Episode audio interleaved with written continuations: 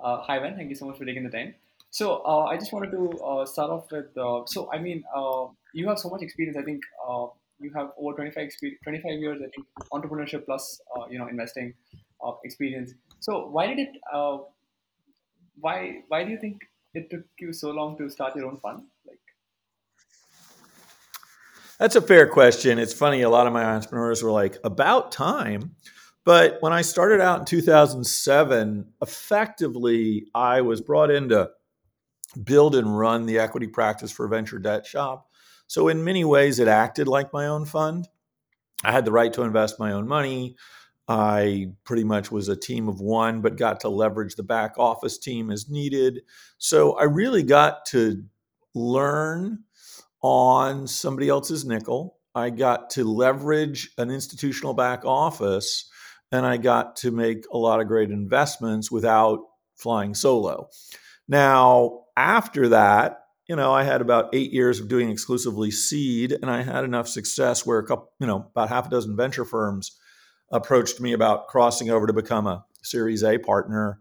And I did that for two years and then later joined NEA where I did even later stage rounds. So for me, it was a sort of a process of learning and growing. And, you know, if you think about it, if you think of seed as the gifted high school of investing, then Series A might be, you know, the elite college of investing, and later stage might be the PhD program of investing. So, you know, in a lot of ways, I think economically I might have been better advantaged if I had struck out on my own earlier. Um, and certainly, it always will bother me that Josh Kopelman announced first round capital about a week before I started. And if I'd done it on my own, maybe I could have beaten him to the punch and been the first institutional seed investor on the street. But all in all, looking back on it, the the process has been extremely useful, both in getting to know over 300 VCs from the outside and being a VC on the inside, and thereby being able to really help my entrepreneurs with the realities of raising rounds and and uh, and you know making introductions and helping them with term sheets and and being able to be sort of the Babel fish of venture capital and letting them know what things really mean when they hear the various soft buzzy no's of, of venture that sound like interest so i think it all ended up working out well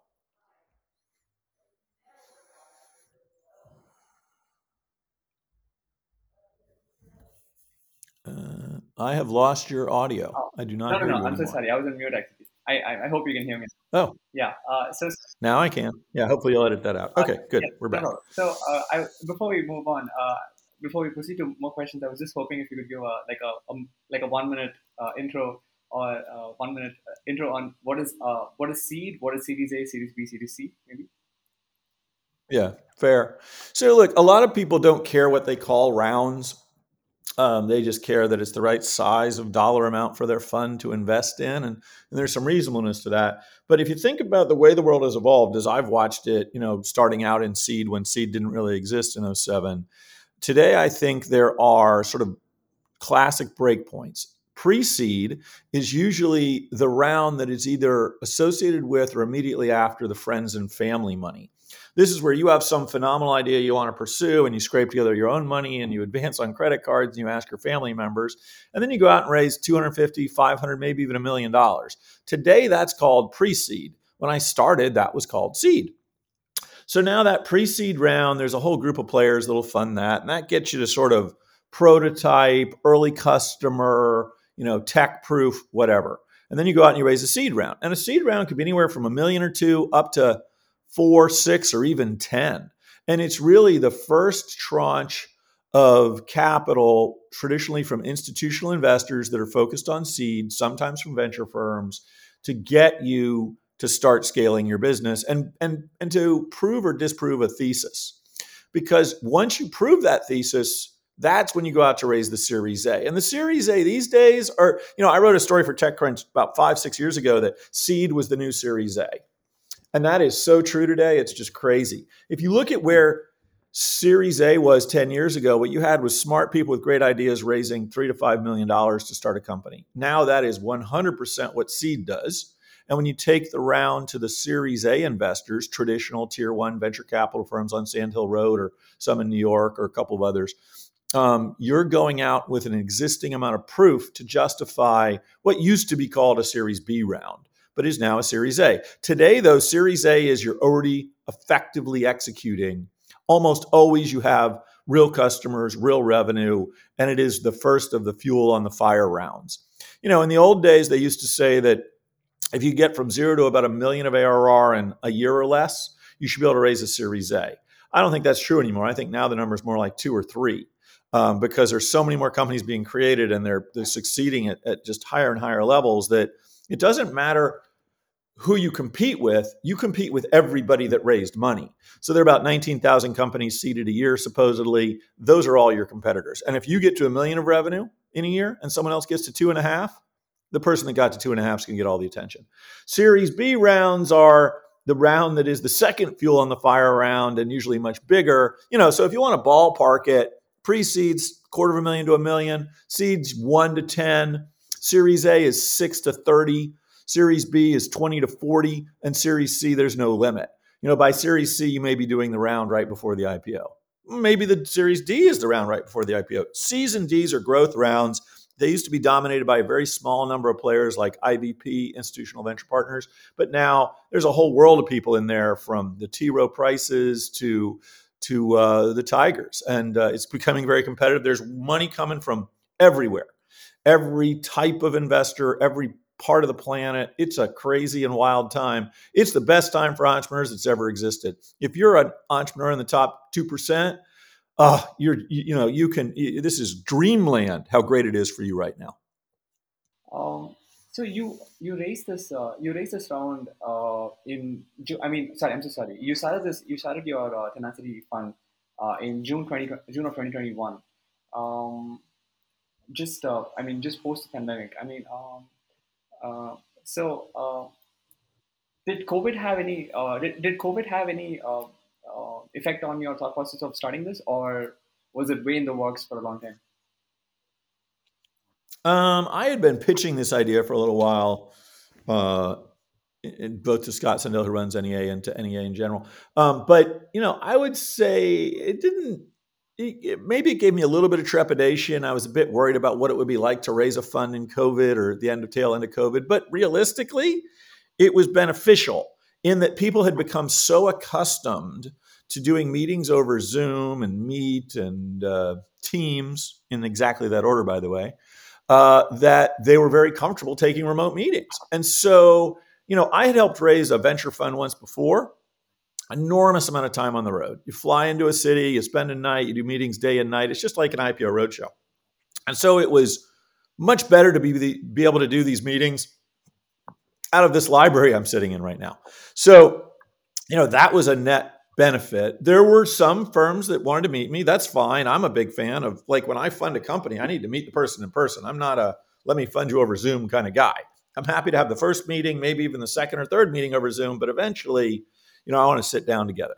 Um, I think I did fund one company a very small personal check during COVID without meeting the person face to face, but that was a total anomaly. So, you know, net net, you know, I think in the beginning it was a little scary, but it ended up going exceptionally well. You know, I thought it would take me a year or two to raise this fund, and I thought COVID might make it take longer. But I raised half the fund in the first 25 days, and we were oversubscribed within five months. So, you know, it was um, for whatever reason, it worked out well. Now, in fairness, I've been doing this for 14 years, so I have a track record. So it wasn't like I was going out and pitching people to fund me purely on some concept. You know, it's always funny. Sometimes mm, some of the professional LPs are like, well, you know, I'm a generalist. I fund technology. I fund technology in the seed category. Now, to me, that's a highly refined focus. But a lot of them are like, well, we really are looking for for uh, GPs with a focus. You know, like uh, I don't know, real estate tech or fintech or devices. And it's like interesting. Well, my focus is that I want to find entrepreneurs that make me say, wow. And if I look at my history, I can't prove this because I don't pay them, but multiple people have told me that my, my performance over the last 14 years is like top 1% according to Cambridge ratings. And I asked a guy from Cambridge if that was true. And he said, well, and this is a quote, I'd have to check the individual vintages, but that looks right to me. So my attitude is, you know what my focus is? Staying in the top 1%. And I think that would be good enough for anybody that wants to make money versus having some other reason for putting money into venture. Um, if you talk to LPs that have been around a long time, what they will tell you is focused funds tend to underperform. The only exception to that is uh, blockchain related or you know anything around crypto. Uh, but otherwise, for the most part, focus funds just don't do as well because you have to limit your aperture of what sort of opportunities you can look for. And if you find that entrepreneur that makes you say, "Wow," but they're not in a category you're covering, well, that gets it gets to be tricky. So anyway, I think having 14 years of reasonably good track record was very helpful to the process. And it's sort of like I'll, I'll make this final comment on it. When I talk about investing, what people are trying to figure out, you know, what venture is all about. The way I think about it is the early there's a all investing is a blend of art and science. The earlier stage you go, pre-seed, incubation, seed, the more art. The later stage you go, the more science. If you're doing a series D round and you're not spending an enormous amount of time in that data room figuring out whether this makes sense, you're making a mistake. And if you're spending too much time in the data room as a seed investor, I think you're also making a mistake. So my point is when you're funding a guy with 14 year track record that sounds like it's in the top 1%, I think the science of it tells you whether you want to make that decision or not. And then you have to work on the art of whether you think that human being will be able to do a good job for you going forward because obviously past is no guarantee of future. Although it's a better predictor when it comes to individual investors than it is to things like mutual funds for many, many different reasons. Um, I have a couple of follow. I have a couple of follow-ups on that. So uh, I think I, I think I read on your I think I read uh, on one of your tweets that you take about 1,200 to 1,400 uh, Zoom meetings every month, if I'm not wrong. So uh, no, a year, a year. I can't take. I don't think I could physically take a thousand Zoom meetings a, a month. That would be pretty cool, but I think I'll be working 19 and a half hour days and taking four minute meetings. Oh, I'm, I'm so sorry. I think uh, yeah, I'm so sorry. So um, uh, how has that been? Like, I mean, compared to uh, like you know, like the how effective has that been? Uh, has it been really? Uh, I think you also uh, I think commented that you only do seven deals a year or something like that. So uh, has that really impacted yeah. your deal flow or? Yeah, it's been great. You know, the thing is, the Zoom meetings. You know, I the the comment you're quoting or, or you're you're referencing is that I have often said that I used to see about a thousand pitches a year. And now with Zoom, I see 1,400 to 2,000. Now, that includes person to person meetings, that includes one hour with an entrepreneur, but that also includes like, you know, demo days and one minute pitches and four minute pitches and 15 minute pitches and everything else. Like I run a site, pitch-ben.com, which is currently having to be updated. We got some issues uh, where people can do a one minute video pitch and I promise them a one minute video response. Um, it took about 300 pitches before I found somebody that I ended up funding on pitch-ben.com, but I did find somebody that I funded there. So I'm a believer that quantity leads to quality. And so I'm perfectly happy to hear a larger number of pitches. The reality is, I only do seven to 10 deals a year historically. And so the vast majority of those 1,000 to 2,000 pitches are going to be a pass. I try to pass in the meeting because I don't think it's a benefit to entrepreneurs to waste their time following up with somebody that can't fund them. And if I have honest feedback to give, I will give it because I was a founder for a long time and it was useful to me to get honest feedback, even if it was hard to hear. So I think Zoom's made it awesome. I mean, I see pitches from everywhere on the planet.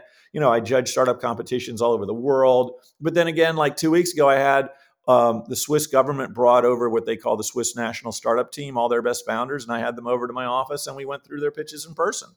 Um, you know, PitchBen gets stuff from like, I think I've got every part of Africa at this point and all types of Baltic regions. It's crazy. It's great. The reach is awesome. So I think it's been nice to be able to take those first meetings on Zoom, but I would generally pretty quickly, if it's like uh, one of the companies I funded recently was LA based. And we were about halfway through an hour meeting, and I was like, "Wow, I really, I think what you're doing here is very exciting." You know, where are you based? Oh, we're based in LA. I'm like, well, um, maybe I could come down and visit. And he said, "Oh no, I'll come to San Francisco, and I'll come tomorrow." And I was, I was very impressed with his uh, responsiveness. Anyway, he came out. We spent a couple hours together, and and then I did a bunch of diligence and dug in the data room and spent more time with him, and we ended up investing in that company. But you know, actually having a face to face meeting before making a commitment to put in what was in that case $2 million, sort of I'm a two to $3 million check writer, uh, is important to me. And I'm not saying I'll never do a deal without meeting the people, but it just seems pretty unlikely.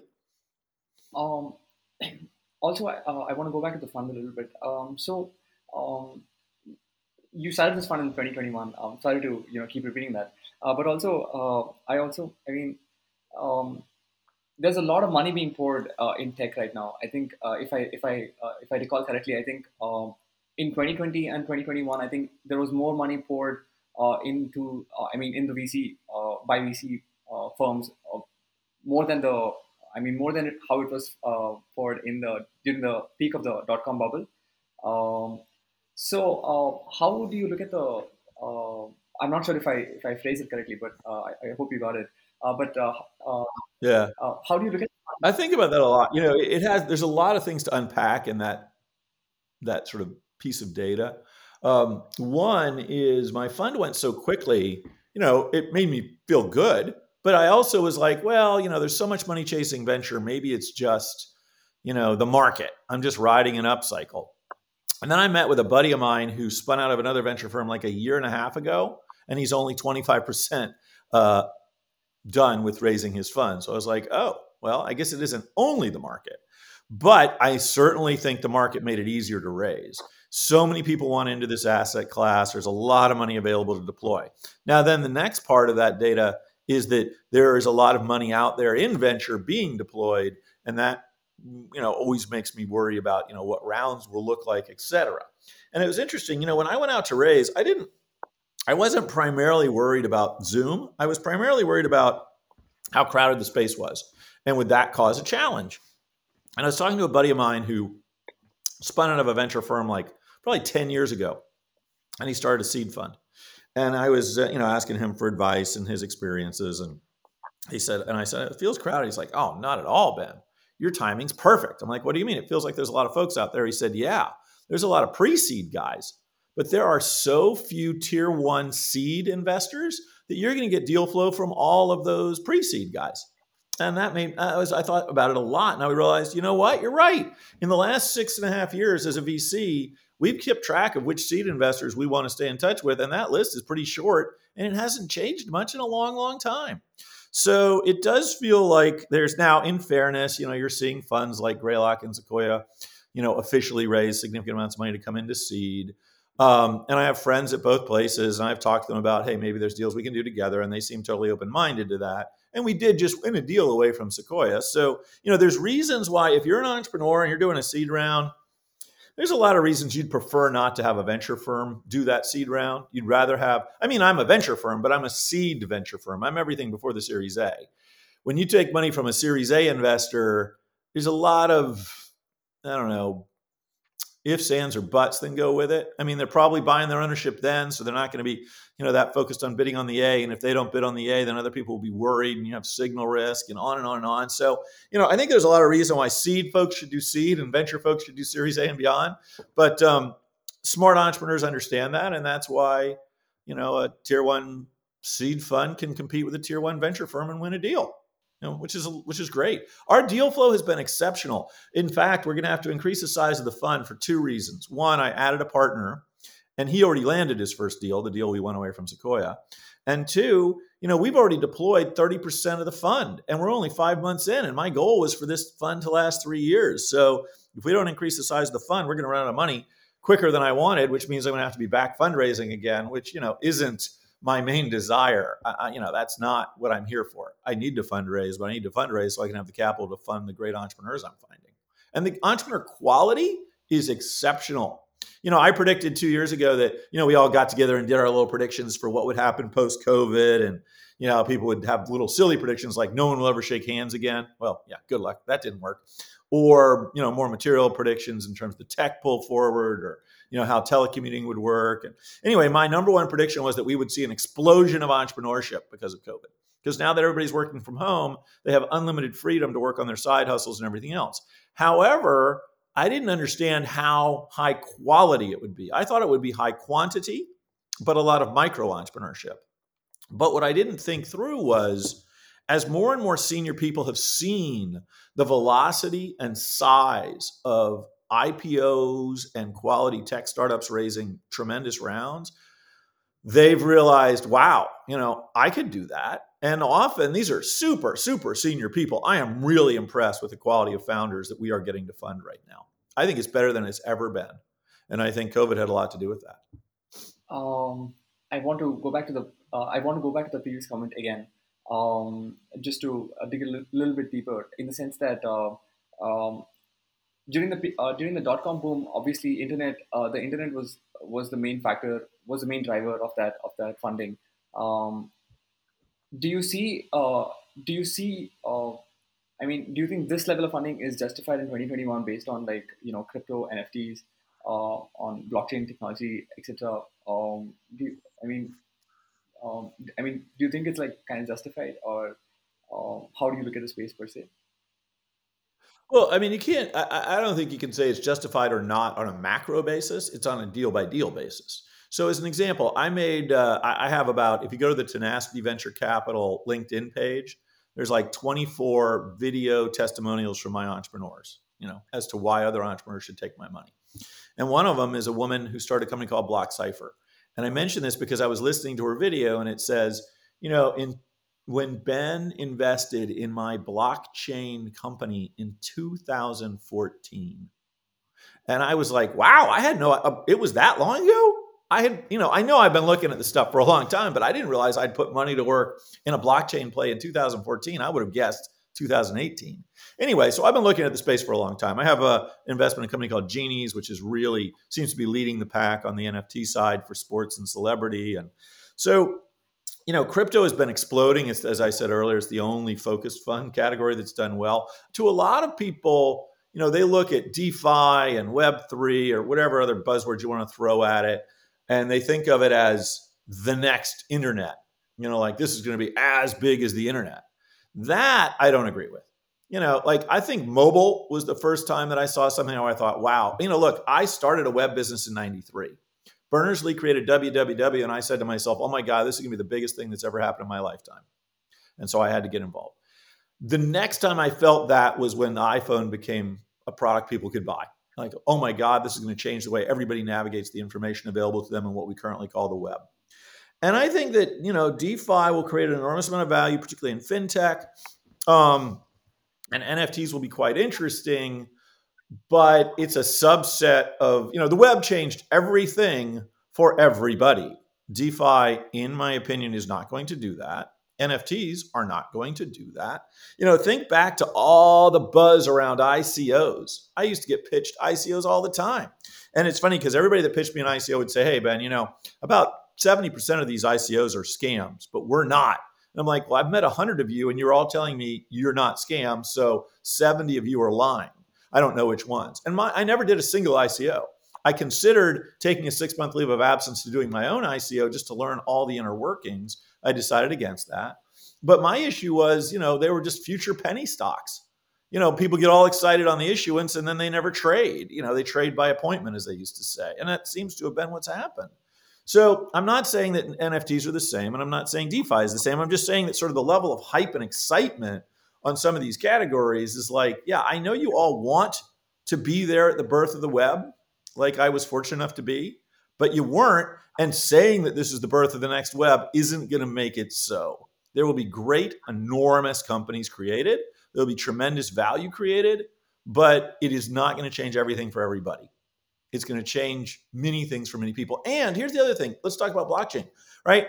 It is still slow and expensive compared to other things. When people tell me, oh, we're going to blah, blah, blah, and it'll be on the ledger, and I'm like, why? Well, you know, we just think blockchain is the wave of the future. I'm like, it's slower and more expensive. So why does and why do your users care? Are your users getting more value because it's distributed? Because it doesn't, you know, if you're running a proprietary art fractional sales site, you know, your your users buying a slice of a Van Gogh or a Picasso or Warhol or whatever, like, do they care if it's on the chain or in an Oracle database? What they care about is that they know they own something and they can secure it and they can track it over time. Like, you know, it, it's sort of like, you know, you look at the evolution of every entrepreneur that's ever pitched. For a while, it was all like, we have an algorithm. Oh, okay, great. Then it was like, we have AI. And it was like, we have ML. Now it's like, we're on the blockchain. It's like, yeah, okay, thanks. I'm glad you stamped that onto your deck like everybody else, but Tell me why it matters. And by the way, most people, it's funny, I just quickly, I remember somebody once said, oh, blah, blah, blah, proprietary algorithm. I'm like, okay, explain the algorithm to me. And they explained it to me. And I was like, you know, I'm not exactly sure what the definition of an algorithm is in a book, but what it is not is if X, then Y. You've just explained a quote unquote algorithm to me that my 12 year old could write. If you think that's a proprietary thing, then I think you should go back to school and understand the difference between math and geometry and trigonometry because one plus one equals two is not an algorithm that I'm willing to bet money on. So, anyway, these days, I think half the time people are just, you know, like slathering some blockchain on there, slathering some NFT on there, like, ooh, let's polish it up. It's like an episode of Silicon Valley. You remember that one where the guy's like, oh, oh, this has got robotic process automation or whatever. He's like, oh, this has AI. I got to bet on this. You know, some random thing, computer vision. Like that was the buzz at the time. So he wanted to throw some of that. I remember, uh, I won't name him because this comment was a little odd, but I really love him. Great seed investor. And I brought him this company in the clean tech era. And he said, Well, I don't know about this company, but if you could, if this thing's going to have some of that magic clean tech pixie dust on it, then maybe that's enough. But guess what? Magic, clean tech, pixie dust was not enough. So, you know, you got to have a smart business first and foremost. And if you do, and it can be huge and you're phenomenal, then that's what's interesting me. And if it's an NFT business, great. But it's about the founder, it's about the idea, it's about the size of opportunity. Um, I wanted to ask you about since you spoke, uh, since you're taking a lot of meetings via Zoom, um, just to switch topics a little bit, uh, since you're taking a, lot of meetings, I mean, uh, pitches via uh, Zoom and you know virtually. I was wondering if uh, your deal flow has changed with respect to the countries that you're, with, with, with, respect to the places that you're funding and countries that you're funding.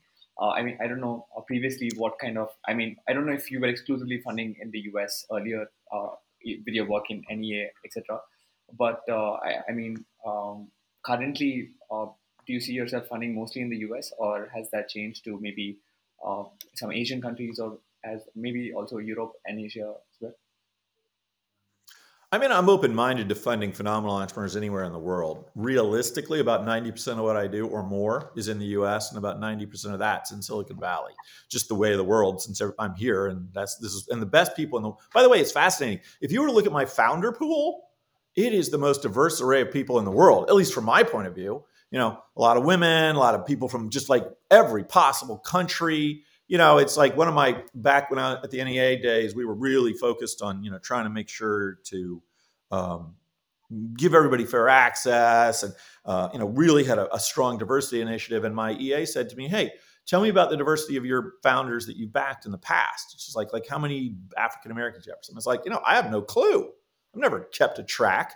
But then I went and I thought about it a lot and I looked at the people I invested in and I said, okay, well, I guess if I think about it that way, I've got, you know, like two African American founders, but I've also got like three First Nations founders, people from like, you know, the local tribe of country X. And then I've got probably 15 to 20% of my founders are women. And, you know, I've got a, you know, the, the, the tiniest population of human beings I have funded are white males.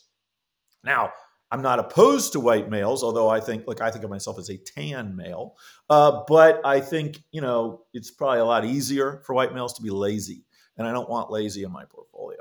So, you know, I've got now, in terms of while I fund international founders that have come to the United States, often first generation, um, I have investments. I've got a company in India, I've got a company in Asia, I've got a company in two companies in the UK. I've got uh, one in France. So, you know, I've always been willing to look anywhere, but I've got to find that wow. And so, you know, for about two years be- before COVID, I was uh, spending a lot of time going around Europe. That was a focus for me. And I'm, on, I'm now on the technology advisory board of the Royal Bank of Scotland, now known as NatWest. So I'm in the UK about four times a year. So, like, I just yesterday issued a term sheet to a UK based founder. And uh, after this um, call, I have a final diligence call with another UK based founder uh, and a bunch of references this week to determine if that's a company I'm going to fund. So I'm open minded.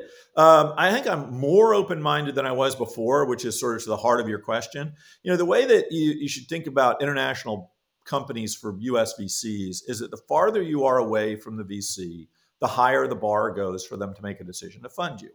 Now, historically, that I'll give you an example. Um, I was working in a fund and we saw a very exciting company out of Africa in the fintech space. And the partner that was on the deal got really excited about it. I said, Look, I get why you're excited. This is a really neat company. But let me just check one thing. And I was like, Okay, there is one flight a week that will get you there in 17 and a half hours. Every other flight, you have to spend a night. So if you do this investment, that's one week a quarter, four weeks a year that you're giving to this investment versus, say, four days for something local. I don't think that's a reason to do or not do the investment, but you have to think it through, right? Like it's a pretty material use of your time, and VCs really only have their time and their money. So, what I've learned now, though, is my comfort level with Zoom is high enough where, while yes, I want to meet you, I need to fly over there and meet you before I fund you. If two of our board meetings happen on Zoom, one of them happens in your country and one of them happens in my country, that's fine.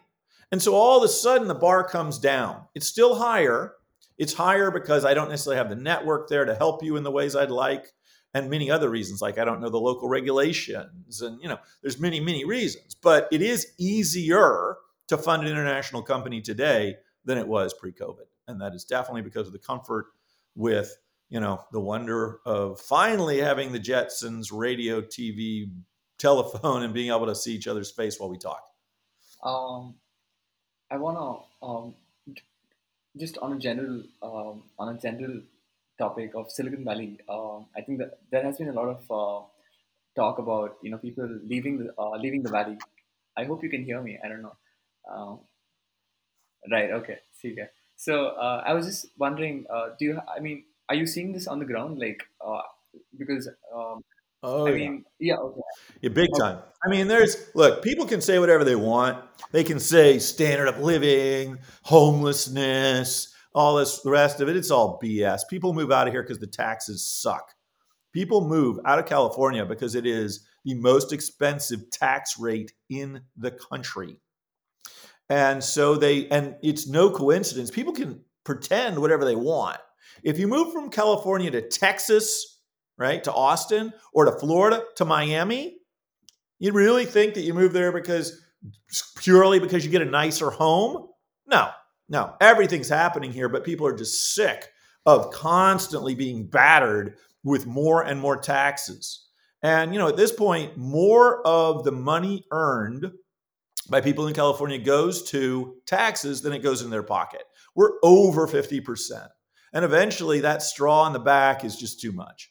So if people are approaching liquidity, you know, people I know it's funny, but my founders, I will reach out to founders I haven't talked to in a while from my old days as a seed investor, and I'll be like, "Oh, I didn't tell you, I moved to Austin, Miami, Deer Valley, right? Like, it, it, there's a massive exodus, and it will continue. Now, the other thing is, it's not just taxes. Clearly, there's other reasons, but the reason it's now viable because the taxes have sucked for a long time is that they've become so comfortable with running their company remotely. You know, before they thought they had to be in their office to make sure everybody was doing their job. And now they're like, wait a minute, I just spent two years managing my entire company on this little screen and it worked. I guess I don't have to be in Silicon Valley. I guess I can move. Boom. You know? And the same thing is happening in other places as well, uh, but to a lesser extent. So, and you do look at, you know, like when when Austin police, uh, but a friend of ours, uh, a couple, moved away to Austin she got pulled over for some minor infringement, whatever, didn't signal. And uh, he saw her driver's license and he was like, Oh, I just hope you Californians don't bring your votes. And she was like, you know, but it's funny that like the local policeman has an opinion in Austin about somebody coming from California because so many people from California are showing up on his door.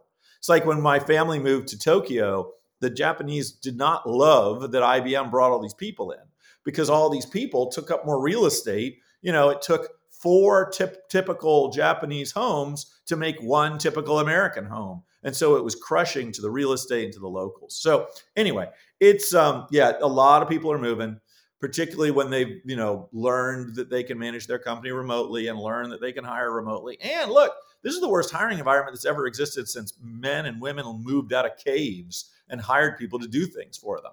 You know and so one of the few advantages founders have is to be able to allow remote work.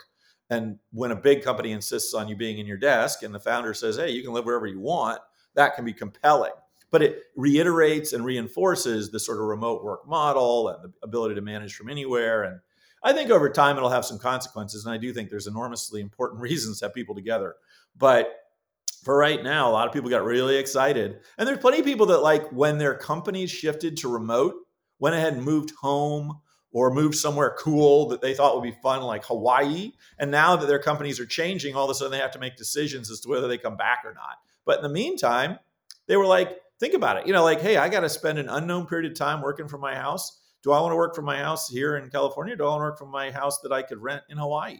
I don't know. Sounds a little more fun to me if I'm a young person to be in Hawaii. By the way, I think it was probably even harder for New Yorkers because New York apartments are small. You know, like if you're trapped, I have a nice house. I'm, I'm fine. I have a yard. I have a pool. I can do what I need to do. If you're in a New York apartment that's 600 square feet and you're indoors, seven by 24, oh man, that's got to suck. So, you know, I think every climate and community has different realities, but yes, a lot of people are leaving, and I think all the debates BS. I think it's it's purely for money and for whatever. And the politicians don't want to admit that because obviously they want to jack up your taxes yet again, which I, you know, don't even get me started there. You know, I'm fiscally conservative and socially liberal. I, would like to see us take care of people that don't have what they need within reason. But man, this is just like we're at a place where it doesn't matter if there's reason. It's just let's just fix it all Let's give every person. Uh, anyway, whatever. Sorry, don't want to drift off to a political rant. um, I, I just want to follow. I just want to follow up on this one uh, quickly. Uh, is uh, I mean, I, I, mean, you you knew all this, but also you still decided to. You know, I think if I'm not wrong, your your firm is based out of uh, uh, Silicon Valley as well. Um, I mean, also yep, I'm still not, here. not only you, but also in general, even with all even with all this information, people. Um, a lot. I think a lot of people are still sticking to uh, uh, the valley. Uh, so, absolutely, it's still an amazing look. Silicon Valley is like Florence during the Renaissance. The best and brightest flock here to be around each other, and that will continue. And people will pay. Look, you do get what you pay for. We moved out of New York City to Incline Village, Nevada, a tax-free environment, but we weren't happy with the schools, so we moved to Silicon Valley for multiple reasons. And, you know, do I believe that all my dollars are spent effectively? Absolutely not. But do I believe that there's just a ridiculously awesome place to live in so many ways from the depth of entrepreneurship? You know, one of the things that's so wonderful about this community is that, you know, each community has its own anchoring industries. And Silicon Valley, the anchoring industry is entrepreneurship, and everybody wants to support it you know, real estate people might take partial payment in in rent in stock, and lawyers will defer fees until around, and like on and on and on. Everybody wants a piece of the entrepreneur game and wants to see the entrepreneurs win and to win alongside of them. And so that reality does not exist anywhere else. It doesn't matter where you go in the world that's trying to build their version of Silicon Valley. The laws aren't the same. The infrastructure is not the same the people aren't the same. The people don't have decades of watching entrepreneurial wealth being created and wanting to be part of it and taking part, right? It is a very, it is an absolutely unique place and it will stay that way. Now, other places will spring up and will have great things happen. You know, I can't tell yet about Miami. I hear from founders that have moved there that it's like 90% hype, but you know, 10% is a good place to start. You know, Austin's got a lot going on. I have founders that have started their businesses in Austin. Um, you know, I've got Canada's got a phenomenal uh, couple of schools that do a great job of turning out high quality engineers that people want to hire, and so and they have a, a really advantaged tax and uh, and hiring structure to make it easier for companies and let them save. So anyway, things will happen in lots of places, but no, people, plenty of people are coming in. I do think though that by the numbers, more people are leaving California than are entering it. So I think we have tipped over to the point where they stopped dropping straws on the camel's back and they started dropping bricks. And eventually, a lot of camels decided to get the heck out of California. Um, but plenty more camels will come in, just not as many as have left. And net, net, you know, I would argue that, you know, disadvantaging the best and brightest from coming here is a foolish, short sighted mistake that uh, has no place in, in the ethos of what Silicon Valley and California is. But, you know, politicians don't think long term. They think about what they need to do to get elected in the next cycle, and they don't, you know, whatever makes their constituency happy. Um, I want to come back to the. I want to come back to your firm. Uh, so, uh, what uh, what would be like success? I mean, what would be success? Uh, what would be the de- definition of success for your firm? Um, if you had to, like, what what would success look like? Sure. Well, I mean, you never know what'll happen. So this is not a future prediction, but you know, I'd really want to make sure I get at least a 10x fund out of my first fund. Um, I can't control that. I can do my best. I can fund the best founders, and but you know, you never know. Uh, if I look at my history, I'm really sorry. Um, so, um, so uh, generally people say that uh, 90% of all startups fail. Uh, is it also true of venture funds as well? Do 90% of them fail? Or- Um, well, okay, so let's start with the 90% of all startups fail. My understanding is that in venture, the mortality rate's about 40%. My own history over the last 14 years runs between 25, between a quarter and a third of my companies lose me money. Now, lose me money could be all my money or 90 cents on the dollar comes back and I lose a dime. But that's the number, you know. Uh, so it isn't as bad as that for me. But then again, I'm not focusing on all 19,000 startups a year, right? Like you do have to include in startups every hot dog stand and random dumb idea that scrapes together a couple nickels and then lasts a week or two and then folds up shop. So now, as to venture firms, probably not. I haven't looked at the failure data. Um, you know, one of the things about venture firms is that you're raising money with a intent to deploy it typically over let's call it a 3-year period, but the fund itself lasts for 10 to 12 years.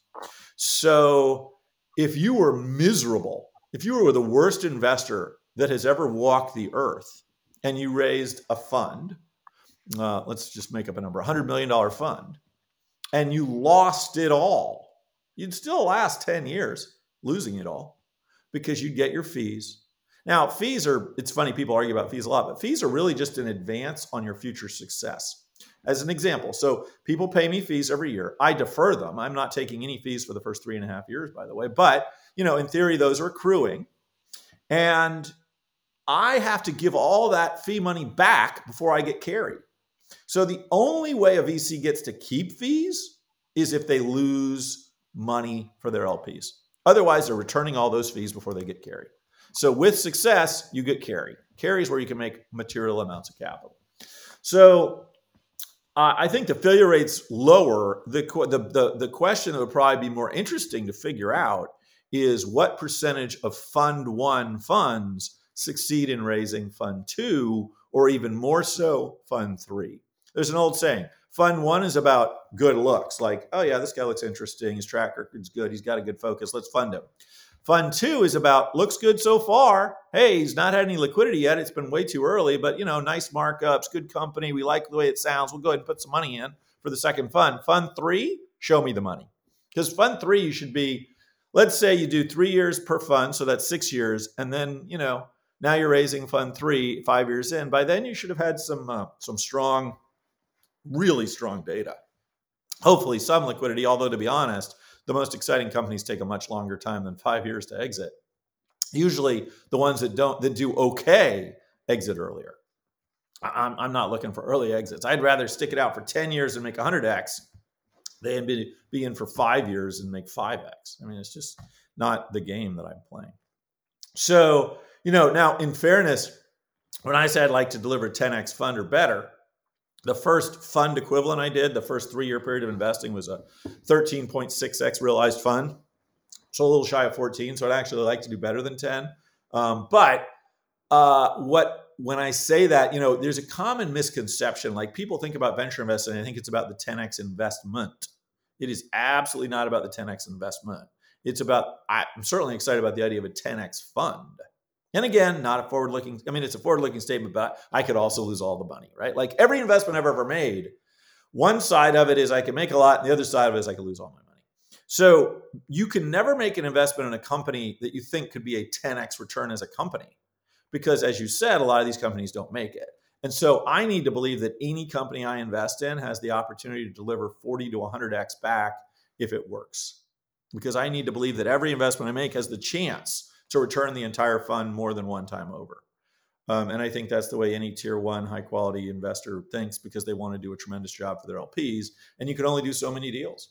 And when you can only do so many deals, you have to be super, super careful about which ones you choose. It's not like there's a limit on choice. I mean, it is crazy how much deal flow we get. It, we just get to see so many things.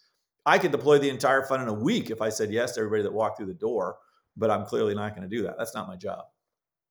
Uh, I want to close with a couple of questions. So uh, I, I just want to talk about that deal flow again. Um, uh, you know the the story of the struggle of, of the startup founder is pretty famous. I mean, uh, working in isolation and the and the hard work that needs to be put in.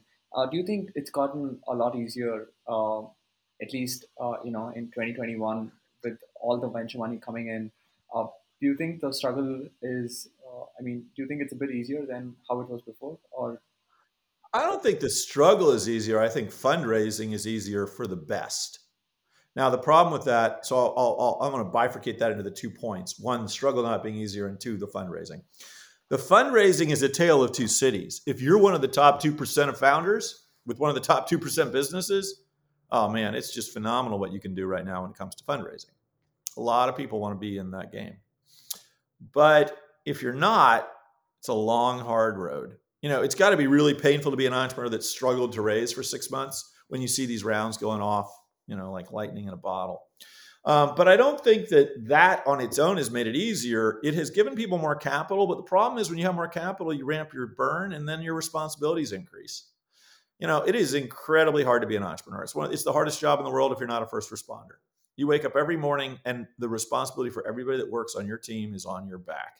And things go wrong constantly and you have nobody to talk to and it's very lonely and all of that.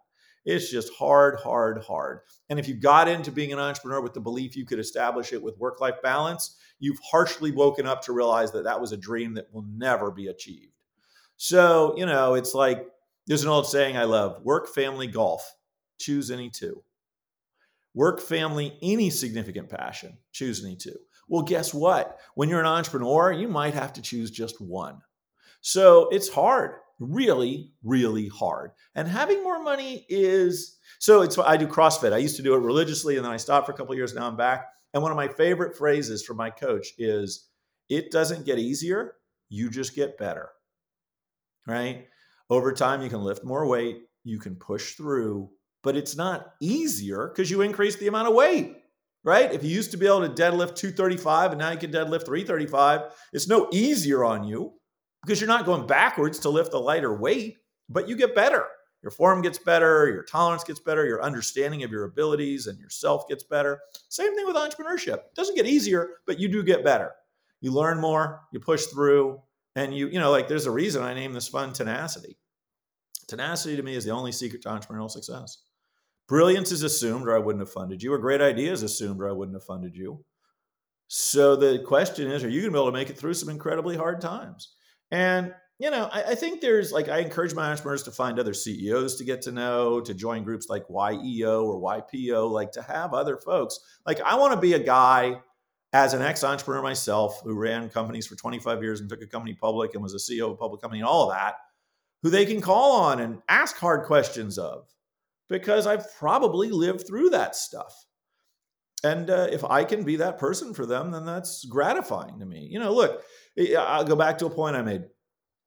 I know that the other side of any investment win that I hope for is that I could lose all my money. And that is part of the reality of being a, a venture investor, a seed investor. And that's an acceptable reality. I signed up for that. So, you know, I always want to make sure my entrepreneurs know to the extent they can really internalize the words that that risk is there all the time. I am more than happy, but the good stuff will take care of itself. Let's talk about the bad stuff. Come to me when it's hard. Let me try and help. The more time you give me, the better. Don't be worried that something you're grappling with could kill your business and therefore lose me all my money. I get that that can happen and will happen to everybody at some point. Not that they'll lose all my money, but they'll be at that risk. If you're an entrepreneur, you're going to stare into the valley of death. And I want to be able to help you if I can. So don't be afraid of coming to me to talk to me about the thing that if it goes wrong could kill your company. I know those things exist. They exist for all of us. But let's try and figure out if we can avoid them. Let's figure out if we can dodge the bullet. If we can't, I mean, I won't be happy. Okay, I'll tell you one. I always like stories because they're sort of ultimate truth. Here's a quick story. I'm with a buddy of mine, one of my entrepreneurs, and we're talking to this guy who wants to understand how venture works, and he's an LP, and you know, uh, he's I'm telling him stories. And I'm telling him a story about how one of my companies exited for, I made 30 times my money on my first investment. And how that was four years ago and I was still livid because they should have been able to keep going, but their entrepreneurial board was weak and they forced them to sell. And I was like, they finally broke through after years and years of work and they forced them to sell. We were on first base and they wouldn't make, you know, give them the chance to round home. It was infuriating to me. And anyway, the entrepreneur turns to, to the LP and he's like, you know, I don't think I've ever met anybody that can complain about making money the way Ben does. It's like he made 30 times his money and he's whining about it like a baby. And I, I turned to him and I was like, you know, Zach, that now you know who it is. Zach, that might be fair, but let me ask you a question. How often did I bring it up when you lost all my money? And he said, you know what? You're right. You never said a word.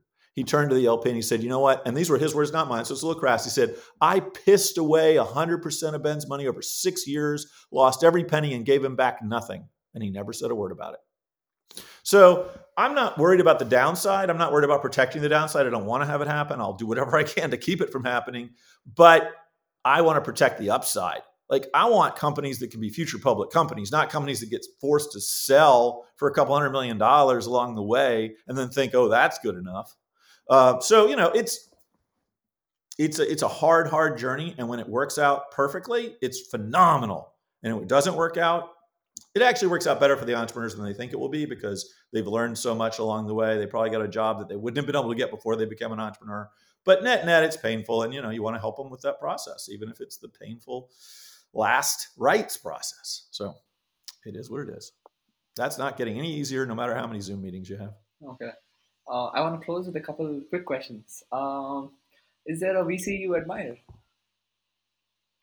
Oh, sure. I mean, Scott Sandell, who runs NEA, is one of the best investors that's ever lived in venture. I think he has a world record for the most uh, New York Stock Exchange IPOs. I remember we were to, I, uh, I was with the New York Stock Exchange guys. They're like, yeah, we keep a book. He's like, top. and Scott's just great. He's an honorable, honest, hardworking, super smart person that grabs opportunities and stays with them and, and just he's a great human being. Forest Baskett, also somebody I feel really strongly about. Also, they were the two people that recruited me into NEA and just awesome people to work with and people I learned from. Um, but there's many. I mean, I've gotten over 300 VCs, and you know, a lot of them have very specific knowledge and expertise. Um, there are a bunch of blowhards and there are some arrogant folks, and I'm not a big fan of those. But you know, there's some really high quality, hard working, smart folks out there. Scott tops the pile. Um, I have about 36 VCs as my LPs, and some of them are just awesome. You know, people that started great funds, Irwin Federman from USVP, or John Jarve from Menlo, or Paul Holland at Foundation, or you know Jacques Benkoski from USVP, Steve Krausz from USVP. These are great people. These are people that I call for advice. You know, as I'm going through the realities of learning about a fund, um, I want to understand. Like, you know, they've seen these movies before. Norm Fogelsong, who started IVP, awesome, awesome. Like, really, the first growth venture firm, as far as I can tell. The first last round before the IPO guy until literally everybody else got in his game. But no, there's a lot of. Uh, it's funny. Uh, VCs often think entrepreneurs are arrogant, and what I've discovered is that's almost never the truth. They're just sometimes putting on an armor to protect themselves because it's hard to raise money, and so they come off that way. But for the most part, as soon as they know you're an entrepreneur too, it all works out just fine. I've never had an issue with entrepreneurs. There are a handful of uh, really, really arrogant VCs, some of whom have done very well and are just two to five times prouder of their accomplishments than their accomplishments would, you know, represent. And uh, some of them are blowhards, and some of them are full of BS. But for the most part, you know, I'd say of the 300 plus VCs I know, I certainly like two thirds of them. So, and the others, uh, you know, we say hi when we see each other, and we're not going to go get a beer, but we're, we're going to be friendly. We're going to be acquaintances. Are you reading anything right now? Reading? Yeah, are you reading anything right now? Oh yeah, I. Uh, it's funny. I was just listening to Adam Grant's uh, originals, okay. um, and I I live across the street from a library, so I'll go over there on most weekends and check out you know four to eight books, and you know usually hard science, science fiction, uh, data driven stuff. But right now, I've got like three new hard science science fiction books I'm playing with. I usually bring them back and read a chapter or two of each, and then decide which ones I'm going to keep. So the original stuck. I'm still going through that. Oh, I got a first edition of one of William Gibson's last books. I'm seeing if I'm going to like that one. Uh, but you know, he's always been a challenge for me to read. Uh, I prefer Neal Stephenson significantly, although he did wander off into some non sci-fi, and that always bugged me because he's such a great sci-fi writer. Anyway, I like, you know, it's funny, entrepreneurs will often ask me what they should read, and my answer is everything or nothing. The reality is you really don't have the time to do a lot of reading, unfortunately. But if you are going to read, be voracious and read as many different things as you can because, you know, it's like, where will you discover that next idea? Um, an, I love to read about cognitive bias. There was a book that was like a summary of all the different cognitive biases that had been unearthed, and you know, like how you, if you think about what a venture capitalist job is, job one is to say no, and then job two is to figure out when you can't say no, so that you have to say yes. And in order to get there, the process of making the right decision, as one of my partners once said to me, the outcome does not determine whether the decision was correct. Oh. You can make a huge mistake and underwrite the wrong person for the wrong reasons and still have them luck out. Um, or you can be absolutely flawless in your thinking and still have the company fail. But you do have a duty to continually try to evolve your thinking and your decision making as best you can to improve the job that you are here to do. And uh, you know and so that's a constant challenge. So anytime i can find a book that helps me with that that's always useful. Uh, my final question would be uh, so i think you're 56 right now. So when do you plan to retire? And uh, also related to that um, like when when will you think like you know you've made it like do you have a point in your mind where you know if you probably accomplished that you, you feel like you've made it or do you i don't know that's fair. That's a good question. So, you know, I did retire once already when I took my public company private. I retired for, according to my wife, like six years. That didn't work out. wasn't a fit for me at all. So it's unclear to me whether retiring is something I can do. Um, I don't play golf. I don't play tennis. I don't have hobbies. I really only care about my founders and my family. Nothing else is of interest to me. I don't care about any sport. Uh, I don't need to watch football on Monday nights or whenever it is people watch football. I don't need to like go cheer some World Cup team. So it's not clear to me that I will ever retire, although I assume my function will evolve and the form that I take to do so will evolve. But the way I think about this fund is that this is a 20 year commitment in that I will raise three funds it will take me somewhere around 10 years to deploy them, and it'll take me another 10 years at the end of that period for the full harvest of the liquidity events that one needs for those funds to make sense. It's really probably going to be eight years to deploy and 12 years to harvest. But so that's my sort of mental commitment to myself is this is a 20 year game. Now, at the end of that, it's not like, okay, I'm done. I'm going to live on an island. I don't think. You know, I really admire people like um, uh, Bill Draper, who, after he ran a very successful career as a venture capitalist, started a fund that raised money from his LPs to do charitable investing with the rigor of a VC, where he gets involved, takes a board seat, helps build out team. That seems like a great way to go. I would love to be able to be philanthropic in my elder years. Um, and when is enough enough? That's a really interesting question. My wife and I, so I'm a pretty frugal guy, and I was complaining bitterly one day when she made me pull over to fill up the car because we'd gone 20 miles and there'd been no gas. We are driving to LA or something. I was like, I really don't want to pull over. You know, it'll be cheaper if we wait. She's like, no, I, I, the light's red. We got to pull over. We pulled over. I filled up the car. The very next station, um, it was 40 cents a gallon cheaper. And it's an SUV. So it took me like 12 or 20 gallons. And I was like, I can't believe you made me pull over. And spoke for about an hour. I'm, I'm unhappy. I'm complaining. And uh, it's a long drive, right? And she finally is like, when's it going to be enough? I'm like, what do you mean? She said, when will it be enough money that it won't matter to you that you just lost $5 filling up a gas tank one stop early? And I'm like, why would there ever be a number? Why would there ever be a number that's big enough where I would want to throw money in the garbage? I don't understand that. Like frugality is either with you or it's not. Um, now, in fairness, I have a, a famous LP from a, a famous family anyway who said to me one of his biggest learnings was be penny foolish and pound wise. And I'm trying to live to that a little bit better because I think it would make my life better if I was a little less concerned with the fact that I lost five bucks on a gas tank. Um, but you know, it's sort of I was running the numbers on what a 10x fund would look like, and I was explaining to my son, and I was looking at what my participation would be, and I was like, well, what would I do with that much money? It does. It's not clear to me what I would do with it. I'm very. I'm. I, we live. I mean, I have a nice house, and I you know, my family gets what they need, but we live a relatively simple life. We don't buy much stuff. I took an entire year off of buying anything once, and I tend to not buy things. So I don't need fancy accoutrement. I don't take vacations. Um, so it's not like, you know, the money's sort of a scorecard. And I, so what I, my desire is around achieving a certain level. I want to get that 10x fund out of fund one back to my LPs. Great. I'll be very well paid if I do that. But you know, I'm not sitting here thinking about how do I earn X dollars. I'm thinking about how do I crush it on this fund, or as people like to say, shoot the lights out. So, you know, and that gives me more flexibility in what I can do with my founders. And, and then eventually I can become much more philanthropic, which I would like to do. So, but maybe I'll get to a point where it's like, yeah, I, I don't need any more. I mean, I already some I, I did well. It's it's not, you know, I'd like to live to 120 and never have to worry about ever having to worry about anything financially, but it's not like there's some burning. I don't need to be a billionaire. Uh, I mean, if you decided to make me one, if you just wanted to send me a check for a billion dollars, I'm not going to say no. But like, it's not. There are entrepreneurs I fund who I know until they're billionaires, it won't be enough.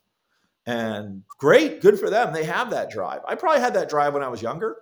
Uh, I still have a lot of drive. I just no longer as attached to the material outcome of that drive. I just want to do what I do. I love what I do. I love, you know, there's nothing that makes me prouder than when one of my entrepreneurs succeeds. When Renaud Laplanche invited me to the IPO of, of Lending Club to go to the New York Stock Exchange, oh my God, I couldn't have been prouder. I just, I mean, like, just it was the biggest of the big. I was so excited for him and I was so proud to have been involved since the beginning. Like, that gets me jacked. No matter, and I don't think it will ever stop getting me jacked. Like, it's just awesome, awesome, awesome. I live vicariously through my founders. I was an entrepreneur the day I was born. I'll be an entrepreneur the day I die. But right now and for the foreseeable future, I am an entrepreneur through the good graces of my entrepreneurs letting me help. And that's that's a lot of fun. Well, thanks for having me. Enjoy the time. Thank you. Thank you so much for thank you so much for taking the time. Uh, I had a lot of fun and uh, wishing you all the best.